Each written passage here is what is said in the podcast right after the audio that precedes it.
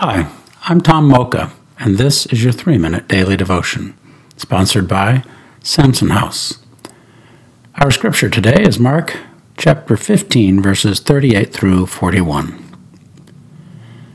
The curtain of the temple was torn in two from top to bottom, and when the centurion, who stood there in front of Jesus, saw how he died, he said, Surely this man was the Son of God.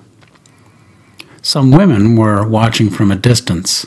Among them were Mary Magdalene, Mary the mother of James the younger, and of Joseph, and Salome. In Galilee, these women had followed him and cared for his needs. Many other women who had come up with him to Jerusalem were also there. Let's ponder this. As Jesus breathes his last breath, the only witnesses there on his behalf are women. At least they are the ones Mark mentions. It could be because the men were afraid of arrest, or it could be the women's devotion to Jesus was greater than their fear. Either way, Mark acknowledges two other interesting things in the moment. First, the curtain of the temple is torn in two from top to bottom. It is as if God is tearing his garment in the way men would in that day when they were grieving a great loss. Second, the centurion sees how Jesus dies and admits he must have been the Son of God. These, combined with the bravery of the women, makes for a most unusual scene. Why are these important to John as he recounts the crucifixion?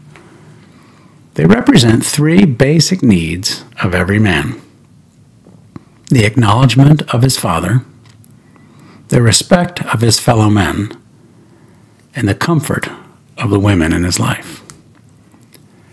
I'm not suggesting this was Mark's plan, or God's for that matter, but it is true all the same.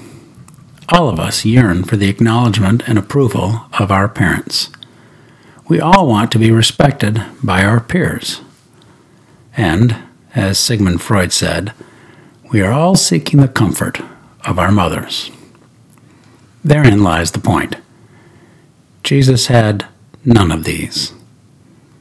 He was forsaken by his Father. He was abandoned by his fellow men and mocked by his peers. And even the women in his life could no longer care for his needs. He died, rejected and forsaken, before any of this happened. How can we pray about that? In the quiet of this moment, let's bow our heads do our best to tell Jesus how our heart breaks and yet is full with gratitude. Amen. Thanks for listening and have a great day.